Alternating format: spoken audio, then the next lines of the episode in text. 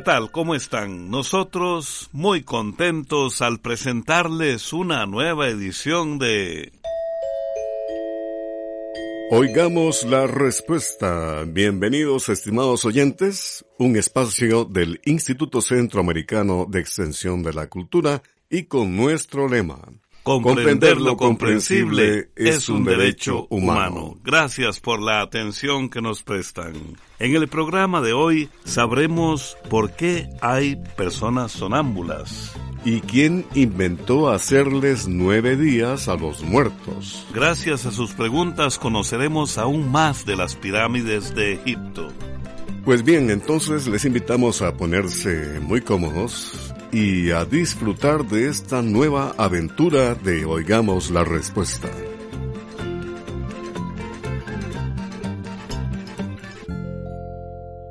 La señorita Madeleine de Los Ángeles es la primera participante en Oigamos la Respuesta de hoy. Ella nos envía un mensaje por medio de WhatsApp desde Nicaragua y pregunta, ¿por qué hay personas sonámbulas?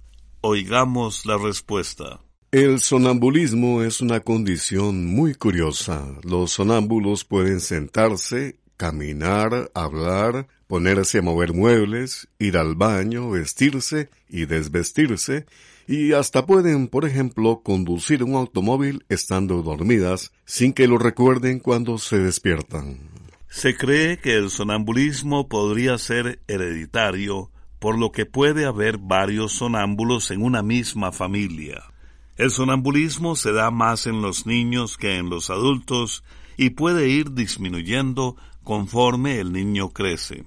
Como no es una enfermedad, no necesita tratamiento. Sin embargo, si los episodios son muy frecuentes, conviene consultar con un médico. El médico podría mandar algún tranquilizante, ya que se piensa que el sonambulismo podría estar relacionado con situaciones de estrés o de mucho cansancio. El médico también puede descartar que el sonambulismo se esté dando como un efecto secundario de algún medicamento o de algún otro padecimiento.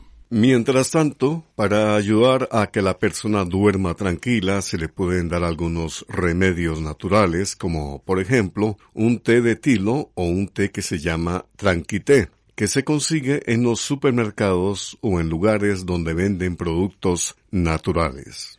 También antes de irse a acostar la persona puede tomar cogollos de naranja agria en leche caliente, ya que esto ayuda a la persona a dormir más tranquila.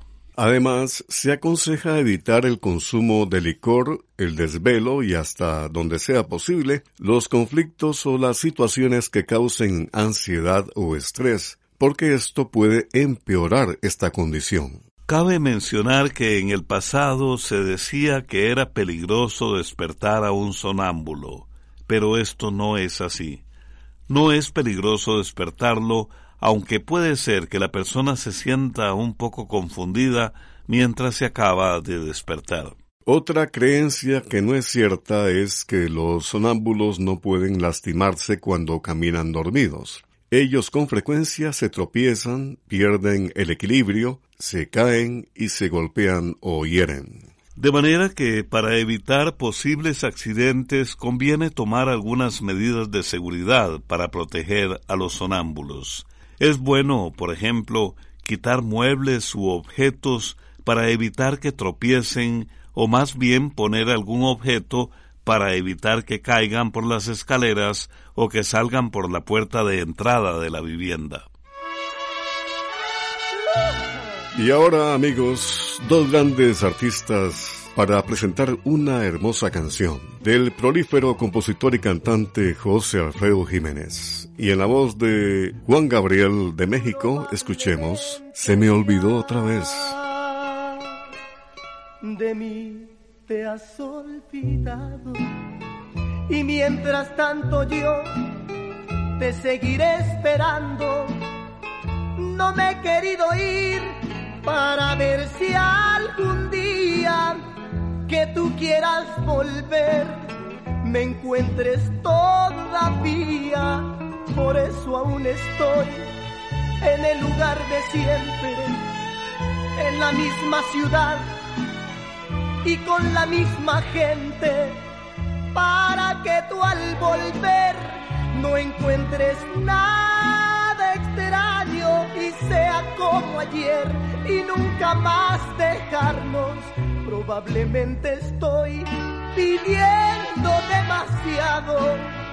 Se me olvidaba que ya habíamos terminado, que nunca volverás, que nunca me quisiste. Se me olvidó otra vez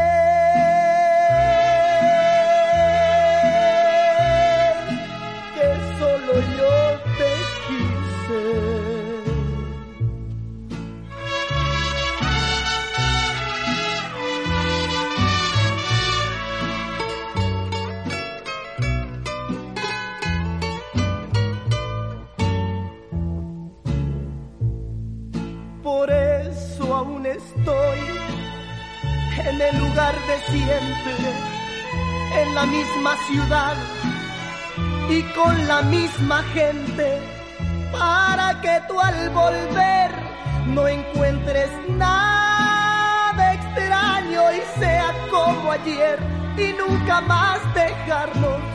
Probablemente estoy pidiendo demasiado se me olvidaba que ya habíamos terminado, que nunca volverás, que nunca me quisiste, se me olvidó otra vez.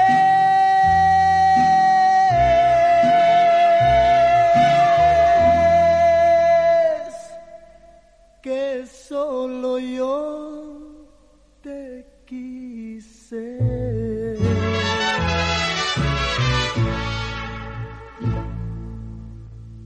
Luego de la música continuamos con ustedes, estimados amigos, y estamos con la siguiente pregunta que nos hace el señor Ángel McDonald. ¿Me pueden decir de un tratamiento para los poros abiertos en la cara? Los escucho por la radio desde Nicaragua, Puerto Cabezas. Escuchemos la respuesta. Vamos a decirle, don Ángel, que el tamaño de los poros de la piel es distinto en cada persona. El tamaño del poro tiene que ver con la herencia, la clase de piel, la edad y el sexo. Hay personas que de natural tienen poros muy pequeños que casi no se notan, mientras que otras los tienen más grandes. Además, con la edad, la piel se vuelve menos firme y entonces los poros tienden a hacerse más grandes. Los hombres también tienen la tendencia a tener los poros de un mayor tamaño.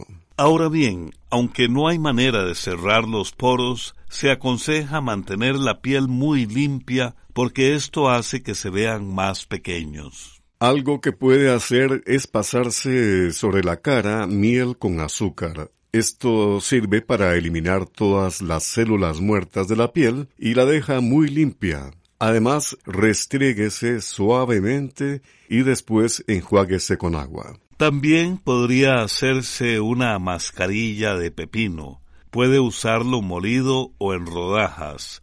Póngaselo sobre la cara durante unos 20 minutos. Luego se lava con agua fría sin usar ningún jabón. Este tratamiento se puede hacer una vez por semana. Desde hace 55 años tenemos el placer de acompañarle con este espacio de Oigamos la Respuesta.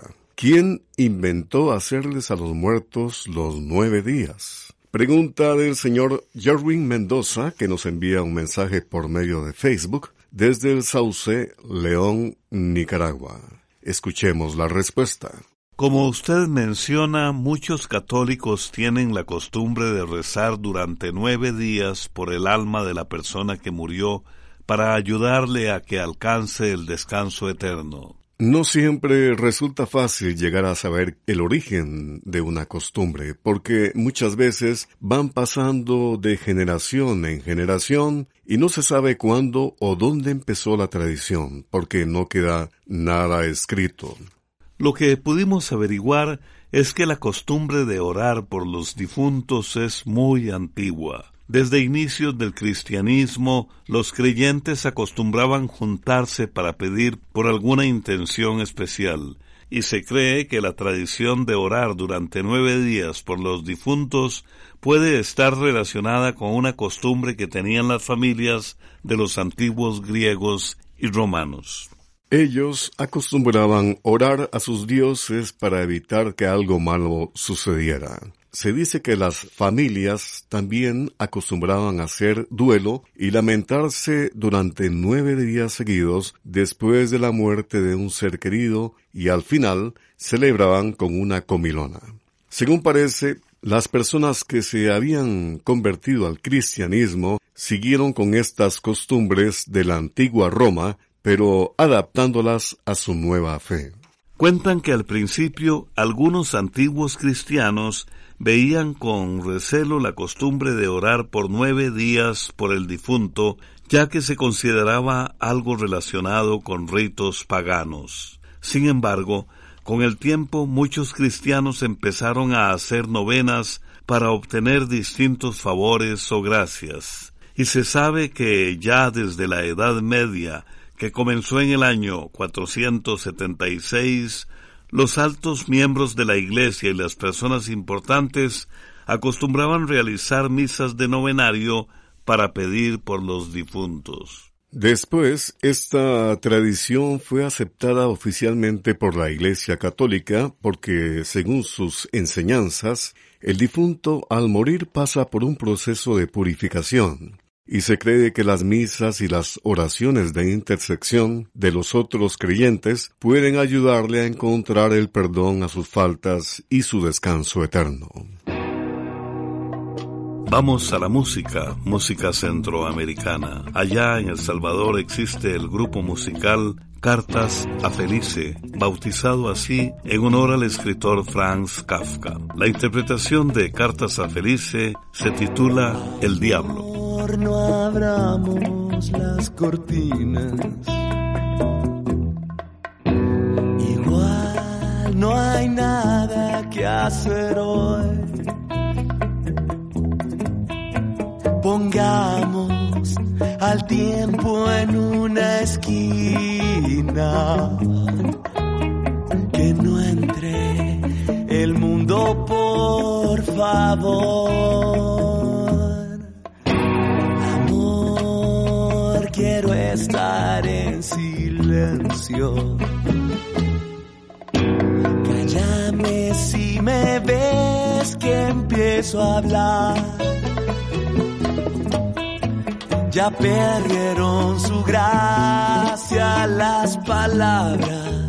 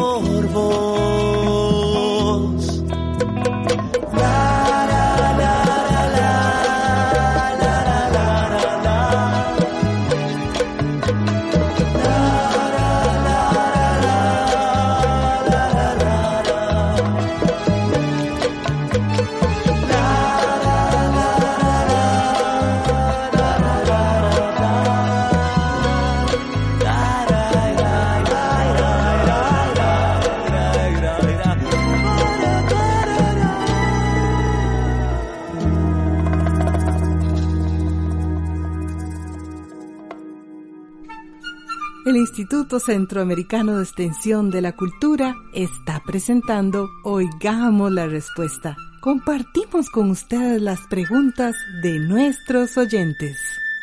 Y bien amigos, luego de la música continuamos con las consultas de ustedes, nuestros estimados oyentes. Aquí está la del señor Pablo Jarquín, quien nos escribe desde Managua, Nicaragua, y su pregunta es esta. Quisiera que me ayuden, pues tengo un problema con una planta que sembré. Es de naranja agria y hay algún animal que se está comiendo los cogollos, pero no sé cuál animal es, pues no veo gusanos. Escuchemos la respuesta. Posiblemente, don Pablo, su arbolito de naranja agria está siendo afectado por algún insecto masticador. Estos insectos tienen mandíbulas muy fuertes con las que fácilmente se comen los cogollos, hojas y tallos de las plantas. Entre estos insectos se encuentran, por ejemplo, las orugas o gusanos de las mariposas, algunos abejones, los grillos, los saltamontes y langostas. Cuando se observa que las hojas o cogollos están siendo comidos y en el lugar no se ve ningún insecto cerca, es porque el animalillo es de hábitos nocturnos, es decir, que sale en las noches a alimentarse y durante el día se esconde.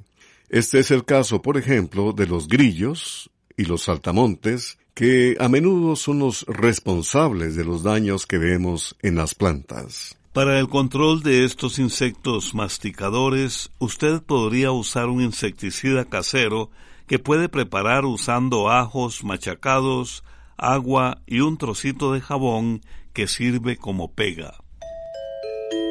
Envíenos sus preguntas al apartado 2948-1000 San José, Costa Rica también nos puede contactar al correo electrónico isq.org o encuéntrenos en Facebook como Oigamos la Respuesta. Quisiera saber cómo hicieron las pirámides egipcias. Pregunta que nos ha hecho por medio de WhatsApp el señor Franklin Antonio Espinosa desde Nicaragua. Escuchemos la respuesta. Las pirámides de Egipto que hasta hoy en día se han descubierto son alrededor de 110. Fueron construidas a lo largo de unos 3.500 años. Se construyeron por orden de los faraones o reyes del antiguo Egipto. Servían para demostrar su poderío y también para que les sirvieran de tumba. Casi todas las pirámides están en el Cairo o en el sur de El Cairo, la actual capital de Egipto. Durante muchos años, los especialistas han tratado de averiguar cómo se hicieron las pirámides. Se cree que para poder levantarlas fue necesario el esfuerzo de cuadrillas muy grandes de trabajadores. Se calcula, por ejemplo, que en la construcción de la Gran Pirámide de Egipto trabajaron unos 20.000 hombres durante 20 años. Las pirámides se construyeron usando bloques muy grandes hechos de piedra. Se calcula que cada bloque pesa en promedio unas dos toneladas y media, es decir, que cada bloque pesa como unos dos mil quinientos kilos. Lo admirable es que los constructores en aquel tiempo no tenían grúas ni otras máquinas para levantarlos y colocarlos en su lugar. Se cree que para poder subir esos bloques y colocarlos en su lugar, construían primero unas rampas inclinadas hechas de ladrillo que recubrían con barro. Sobre las rampas se colocaban unos palos redondos y sobre ellos los enormes bloques de piedra. Para subirlos, los jalaban usando cuerdas hechas de una planta llamada papiro. Conforme se iba levantando la pirámide, las rampas se iban haciendo más altas. Al finalizar la construcción, recubrían los lados de la pirámide con piedra blanca que se pulía, dándole un acabado tan perfecto que era imposible ver las uniones de los bloques. Es tiempo de distraer nuestra mente y darnos cuenta cómo se hace un instrumento musical. En este caso, vamos a enterarnos cómo se hace la maraca. La agrupación Sonámbulo Psicotropical de Costa Rica nos deja escuchar la canción La Maraca. ¿Quieres saber cómo se hace una maraca?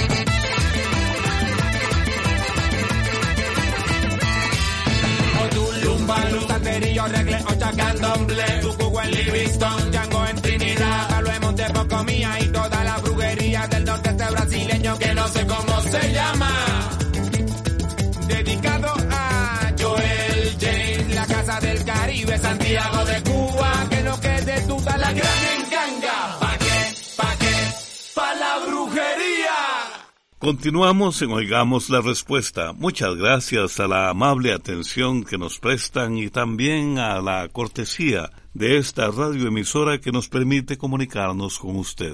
El señor Enrique Funes nos escribe por medio de Facebook para decir lo siguiente. Buen día, estimados amigos. Un saludo cordial desde Río Chiquito, San Esteban, Olancho, Honduras. Quería contarles lo siguiente. Estaba escarbando el nido de unas hormigas sonpopas para tratar de acabar con esta plaga y me encontré bajo el suelo unos gusanos que no conozco. Les envío un video confiando en la ardua labor de investigación que ustedes hacen en favor de nosotros, los agricultores del campo. Oigamos la respuesta. Gracias, don Enrique, por compartir con nosotros tan interesante video. Vamos a contarle que, muy intrigados, se lo mandamos a un experto en insectos que trabaja en la Universidad de Costa Rica. Nos dijo que esos gusanos son las larvas o crías de algún escarabajo. Lamentablemente, las imágenes no permiten ver suficientes detalles como para poder decir a qué especie pertenecen, y es que existen miles de especies distintas de escarabajos. Nosotros quedamos maravillados al conocer la respuesta del experto, quien además nos dijo que todos los escarabajos que por casualidad estaban cerca de las hormigas pasan por varios cambios o transformaciones hasta que llegan a tener su forma definitiva cuando son adultos cosa que también ocurre con algunos otros insectos. Por eso nos pareció muy interesante comentarle el ciclo de vida de los escarabajos. Después de aparearse, la hembra pone sus huevecillos en un lugar protegido donde haya suficiente comida. Puede poner un huevecillo o hasta sesenta, dependiendo de la especie. Después de un tiempo los huevecillos revientan y de ellos salen las crías o larvas que se parecen a gusanos y que fue lo que usted vio. Estos gusanos que viven bajo el suelo se alimentan de raíces. Pasado un tiempo, las larvas se envuelven en un capullo pupa, donde el insecto se va desarrollando. Le salen patas, alas, antenas y otros órganos. Mientras se encuentra en forma de pupa, el insecto ni come ni se mueve, hasta que sale del capullo el escarabajo completamente desarrollado. Sale en busca de comida y de una pareja para reproducirse y así comienza el ciclo de vida de nuevo. El tiempo que tarda en desarrollarse el escarabajo varía según la especie. Algunos alcanzan su desarrollo completo en pocos meses, de manera que se reproducen varias veces cada año, pero hay otros que pueden necesitar hasta cinco años para poder llegar finalmente a su madurez completa. Amigos, en el final de este programa queremos invitarles al próximo con temas como estos. ¿Ha escuchado decir que los gatos tienen siete vidas? Les contaremos de dónde viene este dicho. Descubra además todas las bondades del jengibre. Y también vamos a descubrir qué es eso de una carambada. Les contaremos qué significa esto en algunos países. Los esperamos. Programa C Control 01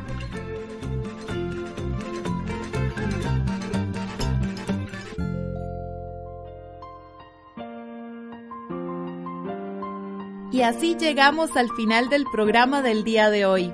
Los esperamos mañana en este su programa Oigamos la Respuesta. Mándenos sus preguntas al apartado 2948-1000 San José, Costa Rica. También puede enviarnos sus preguntas al correo electrónico isq.org o encuéntrenos en Facebook como Oigamos la Respuesta o llámenos por teléfono, código de área 506, número 2225-5338 o 2225-5438. Recuerde que comprender lo comprensible es un derecho humano.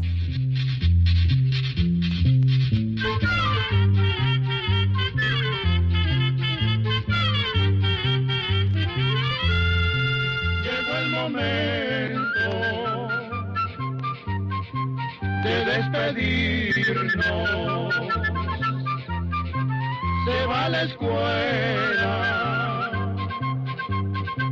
se va cantando